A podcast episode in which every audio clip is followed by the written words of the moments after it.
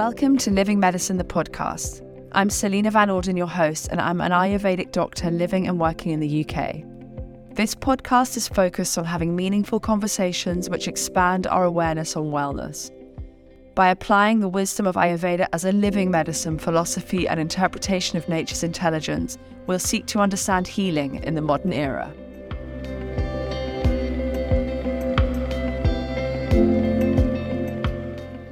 So, for our inaugural podcast, I couldn't be more excited to welcome Chenoa Egawa here. Um, and I'm just going to give a little intro.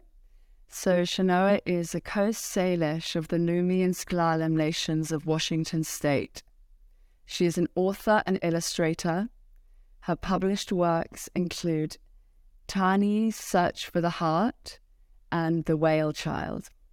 Both books were co written and co illustrated with her brother, Keith Egawa.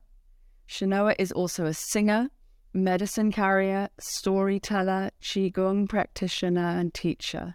She is dedicated to bringing healing to our Mother Earth and to people of all origins. Hi, Chenoa. Good morning, Selina. How are you? I'm really good. I'm really happy to be here with you. Me too. This is great. Um, so I'm very excited for this conversation and to also introduce everyone to Chenoa's incredible book, The Whale Child. And so we're going to have a little chat about that, and then we're going to look into some of the indigenous knowledge that Chenoa carries. And um, I can't wait to hear everything. Um, so we've got the whale child here. This is a picture of this beautiful illustration here. And I'd love to hear about why you wrote it and what brought about the particular theme of it. So the uh, the the whale child is actually inspired by one of our own children, and just I think how we feel as parents, aunties, uncles, grandparents of our our young ones, and the way that we see them as they come into the world with a pure heart and a pure mind and they're open and they're um, they're clear and they're uh, they're ready to learn and they want to they're interested in everything. They're um, they're just uh, we see them in their purity the way that they're born and we want to help them to go through life and be able to maintain that um, beauty of the spirit that they carry. And sometimes as they go through life as we all go through life a lot of different things happen and some of those things are really heavy and sometimes it can traumatize the heart and the mind and the body. And uh, i think that our teachings as native people indigenous peoples i think in the ayurvedic system as well and many other cultures around the world we have teacher, teachings about um, what it is to take care of your heart your mind your body and your spirit and so this book was inspired by seeing the purity of one of our children, and then also looking at um, the way that this earth and the nature is so giving, and um, how we're interconnected with the nature. In every moment, we're completely in contact and connection and given sustenance and life by the nature, by the natural world, by the earth, the sky, the sun, the moon, the stars, and everything in between with the plants and the forests and um, just recognizing that we're in a state of a um, lot of challenges on, on our planet as a whole today. And there's a lot of environmental damage and destruction that continues to uh, go on as we get more disconnected from the nature and go more into our minds and technology. So this book was really like, how are we going to introduce our children to um, these these subjects, these themes of what are what's occurring on the earth now, in a way that um, our children can be informed and begin to uh, discuss solutions with parents and families and teachers and with one another, and really see uh, the ancient wisdom about how to live in a more harmonious way within our own hearts, and then how that reflects out into the world. And so this story is really um, a one that shows the magic that has always been here. That there's so many miracles occurring at any given time, and sometimes we get caught up in our minds and we we miss the really simple, uh, beautiful things that we just take take for granted, like being able to breathe, being able to have pure water, be, you know. And so uh, we wanted to have this teaching story about the wisdom of this young whale child who comes to the earth. He's transformed into a human boy by the spirit, the living spirit of the water. And he's told that he has human family on the land. And in this way, that we're all interconnected, even if we come from different parts of the world, if we're different species, you know, that we are all interconnected. And so he meets his human sister, who's Coast Salish, uh, we don't indicate which tribe she comes from, but the teachings that she also carries from her family, and then the two of them together as a whale child being transformed into a human boy for a short time, walking with his human sister, they get to see different landscapes and even travel into the ocean and see the impact of um, different environmental damage that is occurring.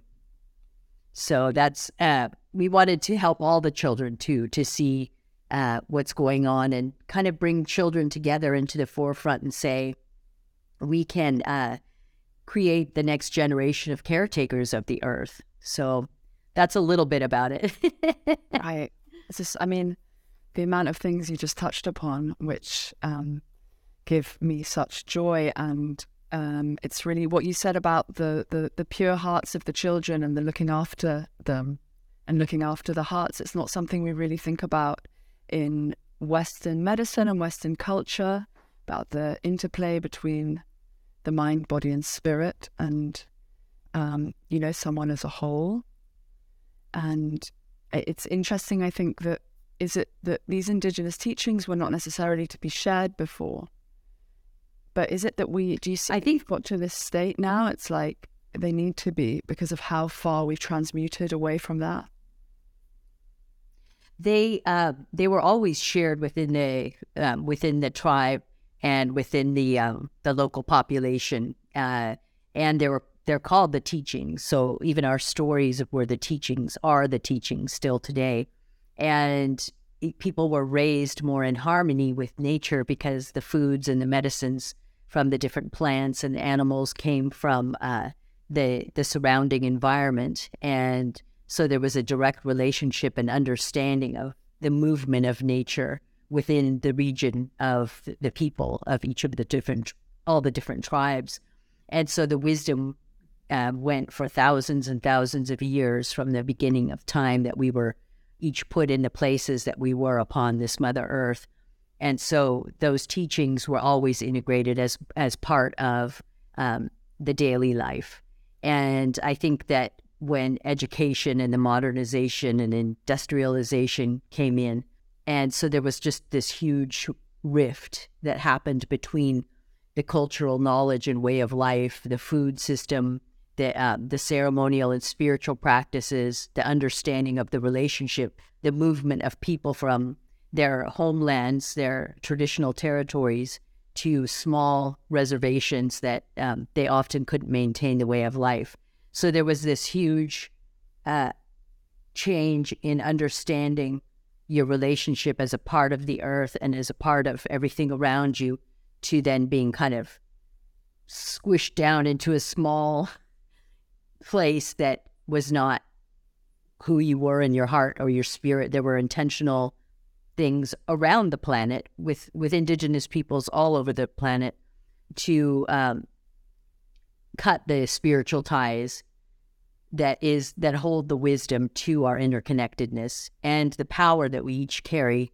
As we were saying with the children there's that beauty and that purity and that special gift that every child is born with. And when you um, when you make that child not believe in who they are or that they carry that gift then you can kind of form the masses into your own your own uh, wishes, you know, as a power that that is uh, overseeing a nation, for instance, or you know, different parts of the world. So, I think it's this is a time really to come back into the miracle that we each carry inside of our own spirit that needs to be remembered that we carry the memory of life on earth within our within our bones within our blood and within our spirit within our heart and um, it's a time to awaken so these teachings they were shared with people among the the tribe they came from but then they were held uh, and protected from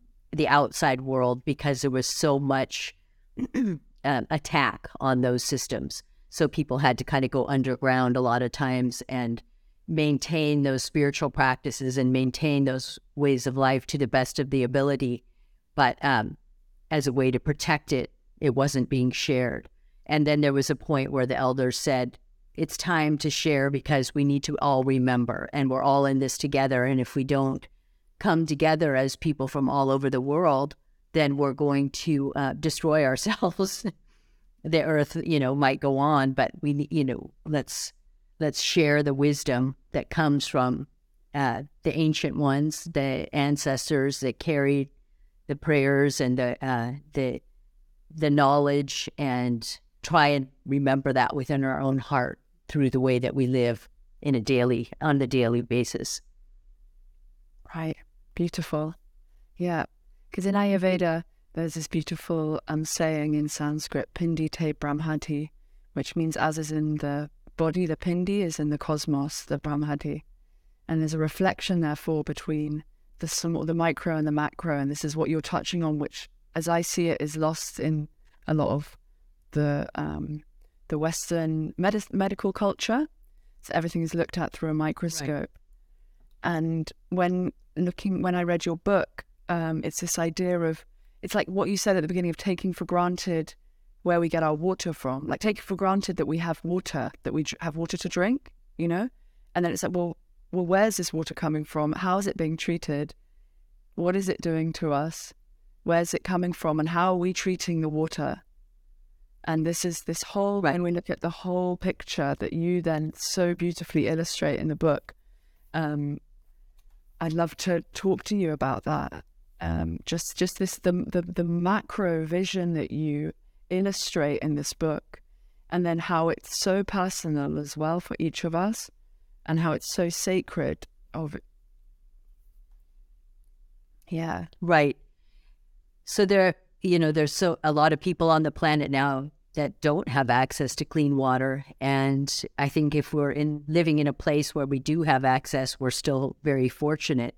And um, we're taught through the teachings that um, water is alive, as all the nature is alive and carries a spirit and a wisdom.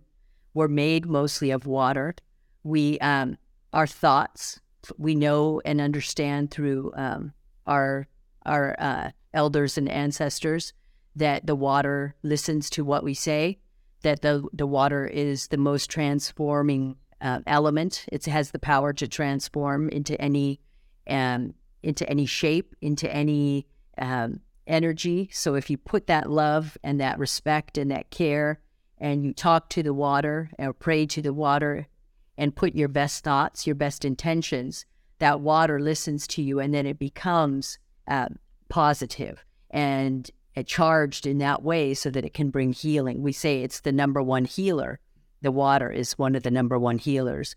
And um, when you think about it too, uh, there's there's the negativity will also go into the water. So the strife and the struggle and the hatred and the the the characteristics of our dark side as human beings also goes into the water. And so in that way, as we sit in our home and we take our cup of water in the morning and we think about um, that water arriving to us and then putting that prayer and that good in, that good thought and that good intention into the water that it becomes the medicine and we drink that and we take it in and then we change ourselves to match that in the outer world. So you can't just be kind and praying to the cup of water then you need you need to go out and be that way in the world too and respect the water and see what um, that this water is need, is in need of our respect and in interrelationship that it provides for us with generosity. It, it we say it's it's born at the top of the mountain, and um, the youth rain is born from the male rain and the female rain, and it forms at the top of the mountain. And then when you see the top of the mountain uh, and the snow that gathers at the top, and then as that snow melts, it, it trickles down into the streams and the creeks, and then it forms into the the rivers, and it's like the veins. It's it's like the circulation system of of the earth and the the air travels on top of the water and so it's it's a lot like our it, it is what you said, the quote in um, the Ayurvedic way of understanding. We are the microcosm of the macrocosm. We are made of this. Inside, we we we carry the systems inside of us and the wisdom and the knowledge that exists with each one because they are they are living. They are um, and they have these qualities where they can teach you how to be a good person, how to flow, how not to get stuck, how not to be blocked. Um, sickness comes from blockage, and you, you look at the earth and you, you see the dams that have been created for power that is not even a really a reliable source of power. It's a lot of destruction to create a dam, and then what you you receive is temporary and um, not very helpful overall but that blockage creates a sickness um, on the earth, and that blockage within us emotionally creates a sickness if it's left blocked. And so the water shows us, you know, how to flow and how to let go and how to open and how to be grateful. The way the water goes down the mountain, it it gives life to everything in its path. It doesn't say, "Oh, I'll give to you and not you," or "You and not you." It's just open and generous and um, uh, see eh, there's no judgment. It's like the human side that we have of judging things and judging people and uh, is really human. I, I, don't see that in nature happening. And so it can teach us, okay, this is how you be, uh, you know, observe the nature and be like the nature and harmonize that within yourself from inside to outside, outside to inside. So we tried to touch a little bit of, on those things in the book too. You know that that there's really this responsibility uh, to wake up. You know, with wake awaken ourselves to what is uh, more of the truth, and we're living in a time where the truth is getting further and further away from the minds of our children as we go into artificial intelligence and technology and the inability to sit face to face and to have a conversation and to look people in the eye and you know growing up with a phone in your hand or growing up with the computer and having to go to school on the computer. Uh, and so the book is also remember your remember what you are. Um, I have a qigong instructor that I that I study with and in the Taoist philosophy they say you know things change life changes continuously, but in thousands and thousands of years, one thing that hasn't changed is the function of the organs. And this, the heart is not now digesting food. The heart, you know, the the, the, the intestines are still doing that. So it think that hasn't changed, and how our body is linked to the seasons and to the nature and to the emotions and is um, to the elements also. So it's it's uh, important to come back to our senses. And that we have that saying, you know, somebody who's gone crazy has lost their senses. You know, we say it's lost their senses.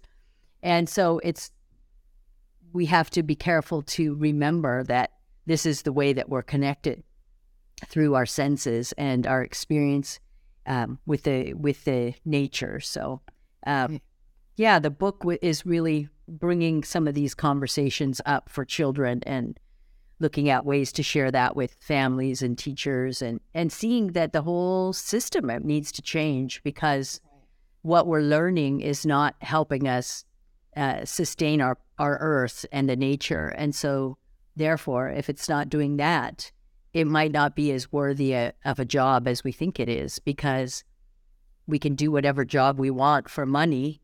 But if we don't have um, an earth and water and the basic uh, elements that we're connected to in harmony and health, then it just that job isn't going to last either because we just won't be able to keep doing that.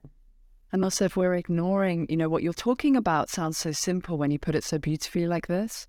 it's our awareness, right? Of us expanding our awareness so that we understand, you know, w- what our experience in every moment is and our interrelation with each other and the the day as we wake up and the sun comes up and how we eat mm-hmm. and how we live and how we drink right. water and our great gratitude for those things and that's our and it's interesting that what has happened now what I see happening in the world is as if to make things easier for people you know um, and then all of this technology is put in place as if to make it all easier. And in fact, it's just abstracting everyone from reality. And right. like you say, it's like, what if, if we don't have reality anymore? Then what what are we doing here? if we're not in touch right. with that reality as humans, you know, and that awareness. Right, right. Yep. It's a, it's something to look at. right. Right. But um, I love in the book also. So you talk about the really the the the cycle of water. Mm-hmm. And so you talk about when we think of actually what we put onto the crops. So when we're putting something onto a crop, then how that's being soaked in by the earth, how that's then precipitating back into the sky, then we're raining it down into the waters.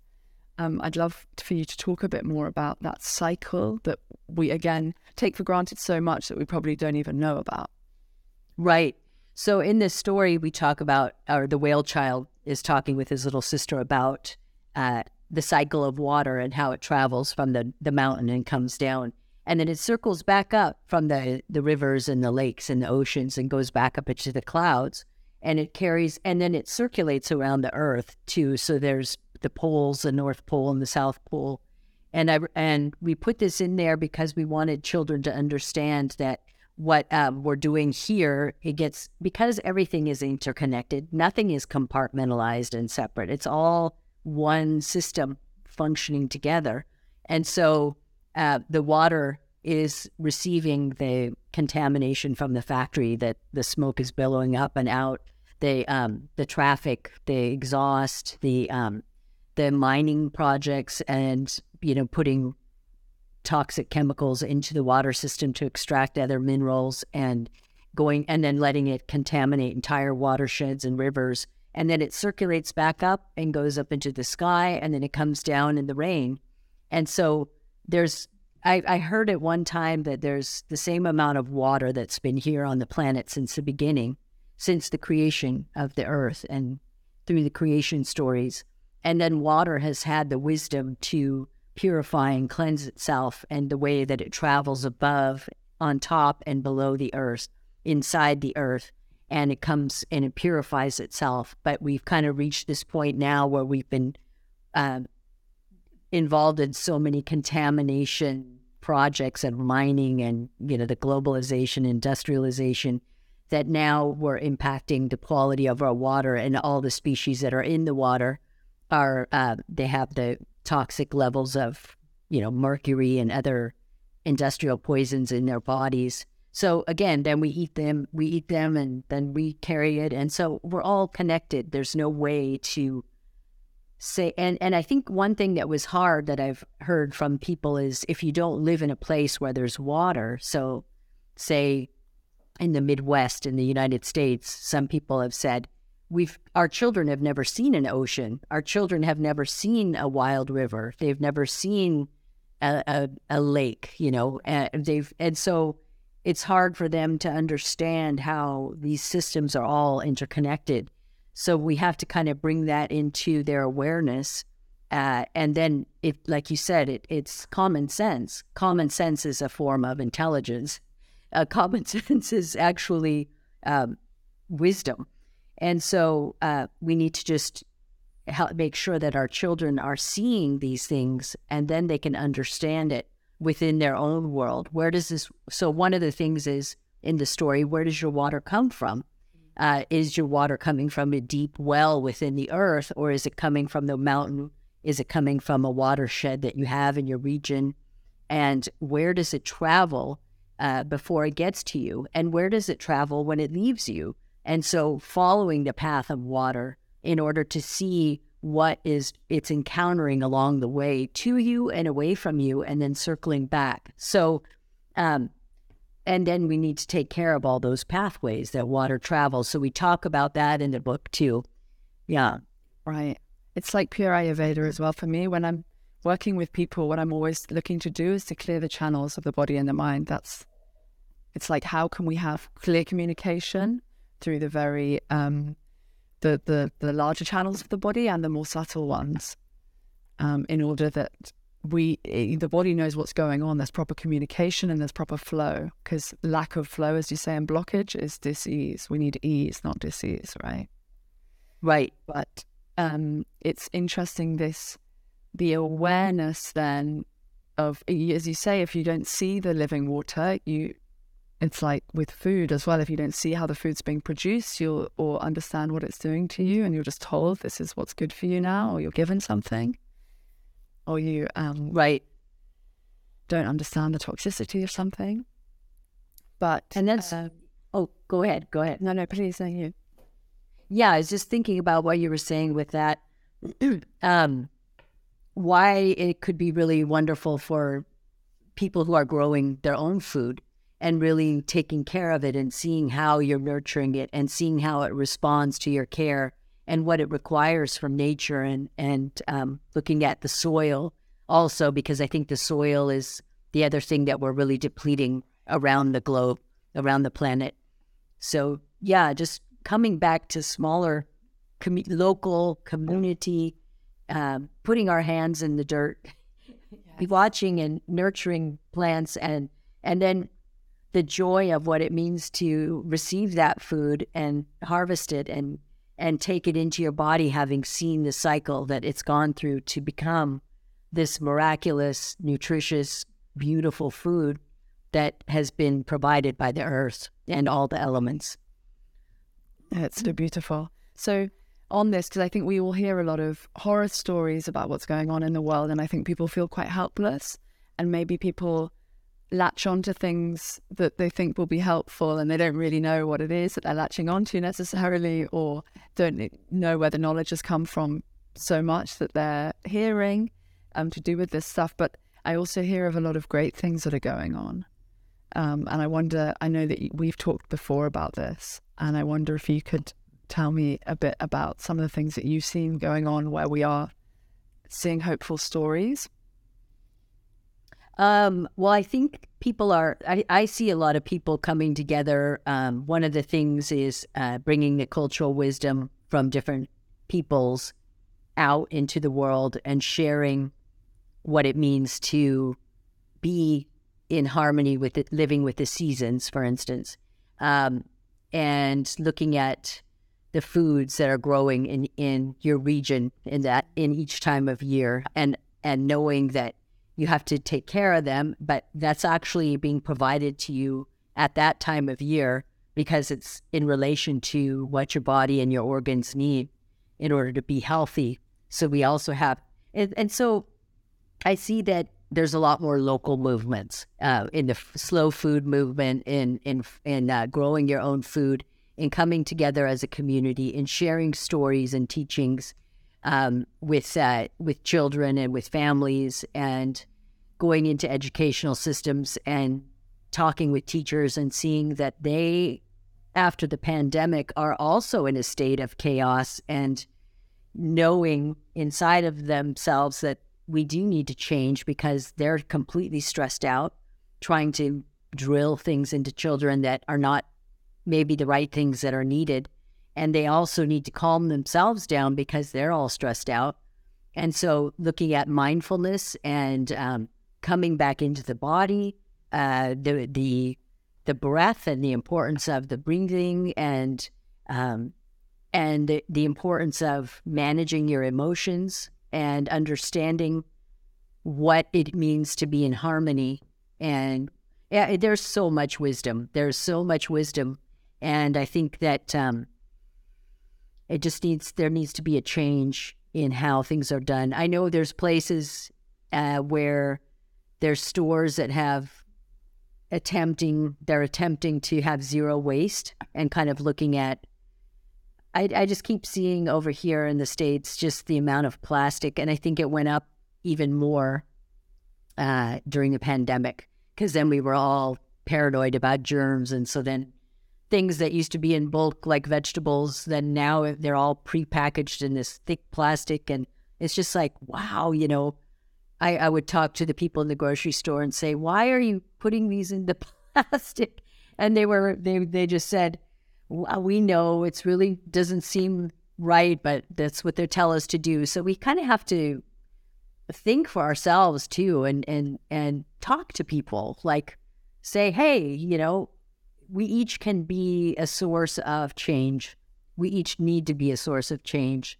And opening up a conversation in your local grocery store just saying hey you know this can we do this another way? And what would it take? And you know kind of just stepping into action and then trying to help each other with some of the solutions i think too.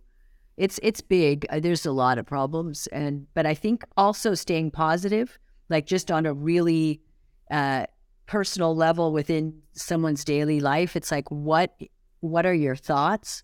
Um, your thoughts form your actions and your words, and everything that you think and everything that you feel and everything that you do ripples out into the bigger community of the world. And so, are you putting something positive out or are you adding to the hatred and the anger and the and the hopelessness and and so I, I feel like there's you know we talk about the frequency of positivity and um, love and caring and kindness that that emanates out as opposed to hatred and just like we were talking about some of the fires that have been burning over here and how that's the fire element out of control, which within ourselves is the anger and the hatred, and um, and it adds to because what you the quote you gave the Ayurvedic quote, yeah, the inside and the outside they mirror each other. So what is going on outside of us is going on inside of us. So you hear a lot of the elders and the, the teachers and the masters say, you need to you need to find peace inside of yourself in order to find in, in order to help this outside. So it starts in here, in in your heart, in your mind. And it's really interesting that we're talking about water as the main theme here, isn't it? Because as you say, in Ayurveda as well, water is seen as the emotional body, um, exactly the flow and the lack of flow. Um, and that then also this, I remember, I don't, if you ever came across, um, there was a I think he was a Japanese scientist who looked into. Um, he, I think he put three pots of water and he prayed to one of them with love. He ignored another, and then he said hateful comments to the third. And over a month or more, I, I, excuse me if I'm not getting the details quite correct here. He um, he looked at there are pictures of the three vessels, and the one that was had hate said at it it had gone dark and moldy. The one that had said love was it had some seeds in it was germinating and the one that was ignored was not doing well either. Mm-hmm. So this is this is the water, right? So, right, and I think people have known for um, yeah. I remember when that came out, and some of some of our native people were saying, yeah, we you know we've known this for a long time, and I think other people around the planet, uh, you know, in Ayurveda, it's definitely known um, that the water has this potential to uh, mirror and to reflect and to become what you put into it, which everything does. But the water, really being the most malleable element, can change that that easily. Through that's why we pray. So the we have in all of our ceremonies, there's a prayer for the water, and that's that's why we do that because we understand that that that water goes into your system that is mainly water and then it, it affects the water of the body and can change and transform so it can unblock and it can move and it can heal and it can bring that light and it can bring the colors of the rainbow and it can bring the wisdom that it's carried and the knowledge that it has from being on the planet since the beginning of time. It knows all the nature carries our stories. We carry our stories. It's it's everywhere but how do we tap into it? How do we tap into that? Because we're all capable. But if we're not taught and we don't talk about these things because we're all trying to move towards this modern world where everything is simple and handed to you, not for everybody. There's only a small percentage on the planet that that's true for. Right. But I think that the ones of us that can go out and get that mm-hmm. have more responsibility because we're in a position to choose, where there's a lot of people on the planet who are not in a position to choose. And so we have to think and act for the, the well being of the whole also. Right. And then there's this idea that that's what we're all, even if we don't have it at our fingertips, and that's what we should have at our fingertips. So that there's this want and longing for that which people don't have as well.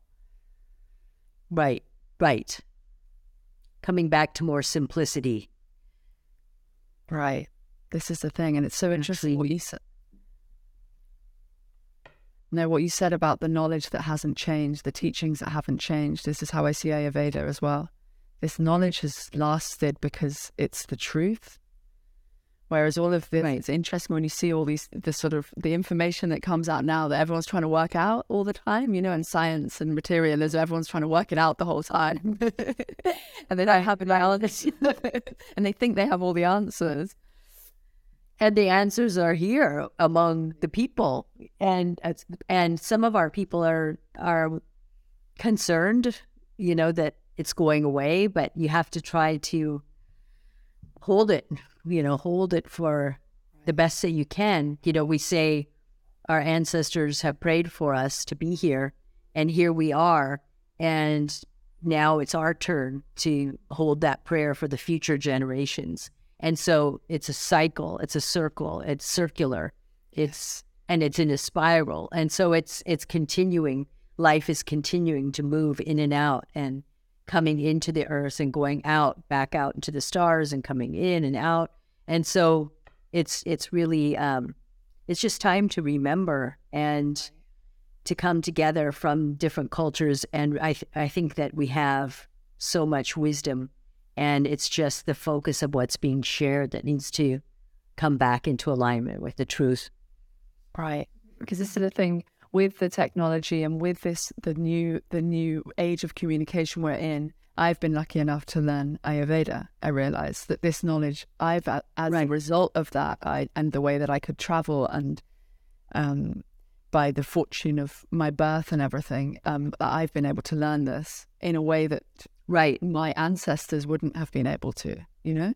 And so i always see there's two sides of this coin because i find I find all the technolo- technological age that we're in quite difficult and vexing on a lot of levels. And then I have to be grateful as well. Right. Exactly. And everything has that duality too. So there's the how are you going to use something in a positive way or in a destructive way? And I think that, you know, what you're saying is there's a lot of positivity to being connected with the global community through technology. And let's use that for the best possible outcome in coming back into harmony. Yeah, and not going into apathy or um, you know, sleep. Right. Because that's that's what could happen, right? Yeah. If we all become so dependent on something. Yeah. And then it's like our awareness starts to sink, our consciousness sinks, our senses, as you say, we lose our senses. That's what they say in Ayurveda. One of the mm. things about dis-ease is when our senses are diseased. So what we're actually perceiving is not correct, and there's a malfunction there, and that's that's a that's a cause of disease and um, suffering. Mm-hmm. Right, right. Yeah. Um, we talked about. I remember that there was some. You know, when we look at what's going on in the world and the greater picture of what we can all do as individuals, and uh, as you said before about changing the little in, incremental changes we can make to our life, right? That then became become new habit patterns that become new lifestyle. Um, I heard of I heard of people in the Amazon who are rebuilding the Amazon. Um, I don't know that they're rebuilding it at a faster rate than it's being dismantled, but I heard some hopeful stories, and I remember you once told me about some reefs that were regrowing. But I wonder if you could touch on oh right positive stories of things that you know, where we are as humans right. to make some positive change. uh, I was so the during the pandemic, it was pretty obvious right toward the beginning as we were all quarantining that the nature was really happy that we were all staying home. right. There were no airplanes flying by every day. For a while, everything got shut down. And so you could only walk to the places, or, you know, you could take your car. And, but there were places you could go. And um, the beaches that used to be full of people. And uh, one day I was walking down there and came upon the um, seals were just laying out on the beach and relaxing in the sun, and there were no people down there. And I've been down to that beach often, and uh, it, I could see and feel that the nature was like relaxing, like the nature could breathe. Now the nature is breathing because we're not putting so much pressure on it all the time. And the people had to stay home. And I was walking along the beach, and um, like 10 feet away from me, there was this huge bald eagle that was also sitting on the beach enjoying being there. And um, and it didn't see me and I didn't see it until the last second and we both kind of jumped back. We're like, wow the eagle flew up practically in my face and I was threw my arms up and I was like, whoa. but I just remember the the beauty of the colors that came out without the contamination of all the traffic and all the air traffic and um, it was like memories of childhood and just remembering how the nature, the colors, and the the um, the brightness and the clarity in the atmosphere that I hadn't seen for a while, or that you get to see after a big storm when everything's been cleansed and cleared. But it was there was this beauty, and we got to go to Hawaii two years after the pandemic, so it was like right when tra- right when travel started to open again. And we went over to Hawaii and we swam in this place where there was big, big hotels and lots of tourists and spraying on tons and tons and tons of sunscreen and then jumping in the water and all that kills the reefs.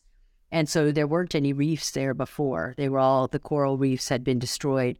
And after two years of no tourism in Hawaii, uh, the little reefs were growing and they were probably like six inches tall and I was and the fish were coming back. And so I was I was so happy to see that.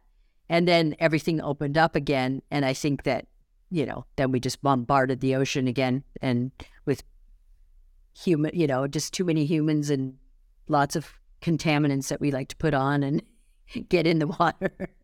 and so um but you can see that the nature has the ability to come back pretty quickly, but we it needs the alliance of the people, and we need to um, kind of be willing to do less, travel less, you know, have less impact on the environment um, in a contaminating way, and and try to nurture the environment and and make you know our up here in this part of the world our salmon, you know, our our um, salmon habitats, and we have the orcas, and the orcas are they need a certain kind of fish, the, our our local residents here, and the dams need to come out, and so there's a lot of that can be done, and when those things happen, then the nature can can get a hold again and and rejuvenate itself, but we have to be on board. We have to be on board with that. We have to get out of as well in Ayurveda. It's like you get out of your own way. It's us. It's us that it's us as humans and our mind and our thinking. We're so clever that gets us in the trouble we're in, really. And it's like if you can step out of your own way, then that is a a way of getting into a place of health and wellness. But right, Chenoa, right. I ask you. I was speaking to a friend the other day, and you know, we, as I say, uh, we have these these doom and gloom stories all around us a lot, and then we, my friend and I, were thinking well, how, what is our vision for the future actually, if in our heart of hearts? Like, because we need to paint this picture in our heart and our mind of what we want to be going towards rather than um, assuming it's all just going to go to pot, really. So I wonder what your right. vision is in your heart of hearts um, for what do you well, it? Yeah. Well, through the through the writing of the Whale Child, we were hoping my brother and I were hoping to have a positive impact for the children and bringing the these subjects to the uh, forefront so that they can be um, discussions to look, you know, sit down together in a classroom or in a community and discuss what can be done locally. And again, I think it's more local work that changes the bigger picture and the work inside. So for myself, the way I used to get really distraught and think, "Oh my gosh, what do, you know, it is hopeless or are we ever going to wake up in time?" But it's like now I'm just you wake up. Okay, you, you yourself do it, you know. And so um, you know, then and then stay joyful and stay happy and still be grateful for everything that you see and pay attention and listen and you know switch it around like you're saying the mind is the mind the more i learn the mind it, it gets in the way and it's the body the gut and the heart that have to tell you uh, they help they hold the wisdom so in our modern culture in education they say it's all about the mind. You know, the teachers are like drilling your mind, get it in your mind, get it in your head, you know, memorize it. But there's the wisdom that comes from the, the belly and the heart. and so it's really turning it around. And even in our native teachings, we say it's the heart that's the guide, not the mind. The mind is supposed to listen to the heart and the body and the gut, the instinct, the intuition, and then the mind should carry out what those parts tell you because that's where all your wisdom is. And so I think changing that in myself too, like, okay, take these teachings and put them into action in your daily life. And so how it's perpetuated so far is okay, we wrote this book and, you know, I dedicate myself each day and every job that I do to talking about these things. This is what something that I can do this is something that I can change in my own life and then I can share that with other people. And then it's making an impact. If I'm staying positive and hopeful and I can see possibility and connection and you know it's going out beyond our normal border. So the border, that's another thing I think about. It's like we've been taught to believe that we are these people and they are those people and sometimes we get along and sometimes we just don't agree with them and we don't like them and so we don't want to talk to them but it's like there's so much beauty in the human diversity of cultures and languages and ways of life on this planet and those are the gems that we need to come back to not all diving into this modern world but hanging on to our languages that carry the wisdom of that relationship and I think through that process of colonization, a lot of people felt like, oh, who we are is not worthy. And so we we want to go over there. I mean, not everybody, a lot of people know that we're very it's very worthy.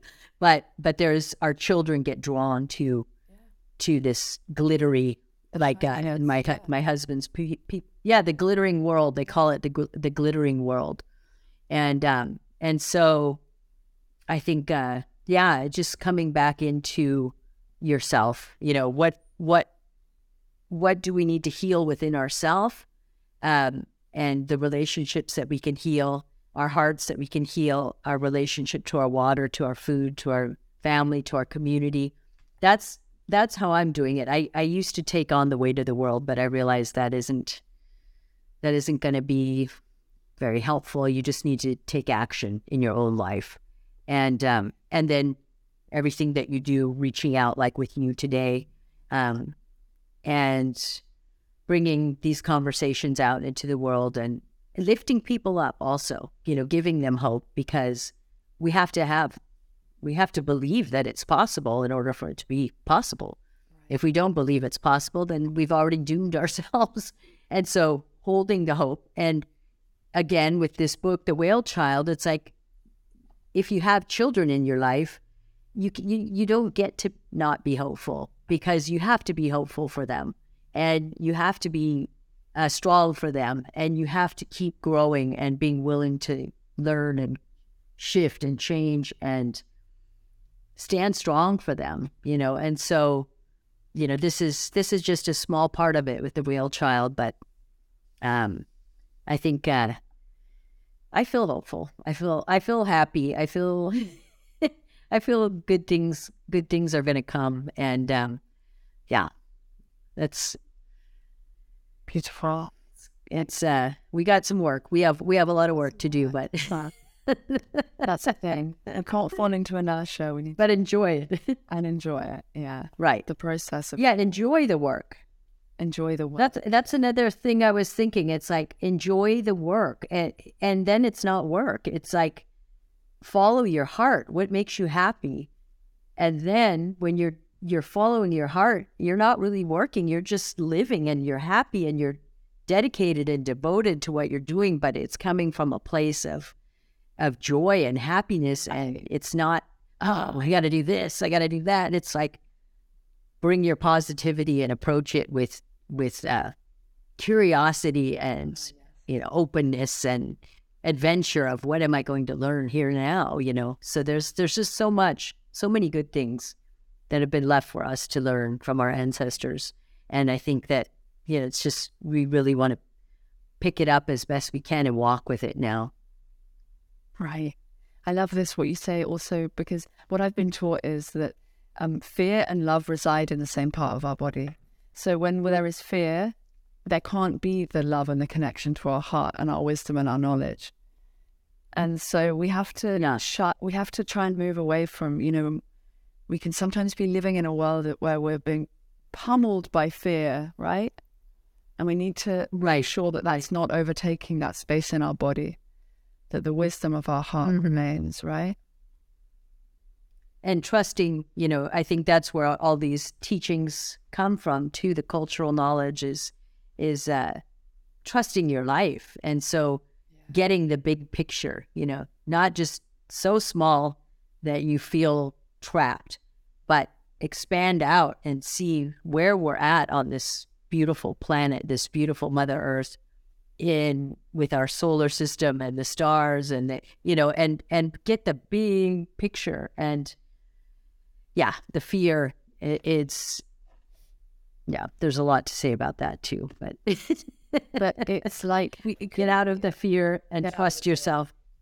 right, right. It's also that thing of it couldn't be any other way, right? We're here now. It couldn't be any other way on one level. And so then it's like, right, what can we continue to do, as you say, continue to enjoy that work of remaining positive, being positive to each other, creating example. Right. Yeah. and going with the flow, right? Like you said, with the water. Yeah. Yes. Yeah. Yeah. Beautiful. Well, um, it's just so wonderful speaking with you. I wondered if there's, we've talked a lot about a lot of things, but I wondered if there's anything else you wanted to share from the book or um, at this point. So we have um, this. It's a children's chapter book. This is the Whale Child, and um, it's said to be children age seven to twelve. But there's a lot of wisdom in this book about um, our interrelationship with the natural world, and especially the water. And the hope is here. The hope is that our children will be the next generation of caretakers of our Mother Earth and that we can do that from all cultures and all places together, that we come together and do this work because we can't do it alone. It needs to be together. And the book is also, um, it's, it has a section in the back that's for teachers. So teachers can bring the story into the classroom and then have guided questions and projects that they could do with the kids to get them to think about the water cycle or um, or traditional foods that grow in your region from what culture, you know, so that we can have representation of all the children that happen to be in any given classroom. We have all these cultures and traditions, but we're just looking at it from one angle and we're missing all this beauty and wisdom about who is sitting in the classroom. And we need to remember all of those languages and cultures and ways of life uh, that's the richness of our heritage as human beings. And so the story inspires children to um, to be the caretakers, and that that is my hope that in some small way the life of the child that inspired this story is that great and that we all are that important and that great and that capable of of doing this work and enjoying and meeting each other from different places and um, having our lives enriched by that. And so I just hope that the story can go out and reach people all over the world and um, that there can be hope in it and there can be an upliftment and conversation happening. Yeah. Beautiful. I can I can verify that it's a brilliant, brilliant book and I who um am quite a lot older than 12 enjoyed it very much. I think it's also kind of everyone. um, it's got these beautiful pictures as well. It's got all these beautiful pictures that are done by you and your brother, right? Yes, yeah. So we both got to we both got to do the artwork and so it's a new it's kind of a new format for children's chapter books because they usually don't do um, illustrations, but we had done, I don't know, 70 illustrations or something. And so the, the publishers, North Atlantic Books over here in, um, in California, said, uh, okay, we're going to have the, the illustrations in here as well. And so it's it's a little unique in how it's been done and maybe it's the sign of some a new way that we can be and we can always transform we can always change. Nothing needs to be stuck in a box you know? We we need to let our imaginations expand and and um, see that there's a lot of possibility. Yeah. Yeah. Beautiful. Beautiful Chenoa well it's been an absolute joy being with you and speaking with you today. Thank you so much Thank you so much for having me as your guest. This has been great to talk with you as well. Thank you, Selina. The Whale Child by Lummi and S'Klallam siblings Keith and Chenoa Egawa. It's available through Penguin Random House and Amazon.com. And if you want to find out more about Chenoa Egawa, go to swanclan.com. That's S W A N C L A N.com. You'll find links for piorliving.com, Chenoa's website swanclan.com, and The Whale Child in the podcast notes.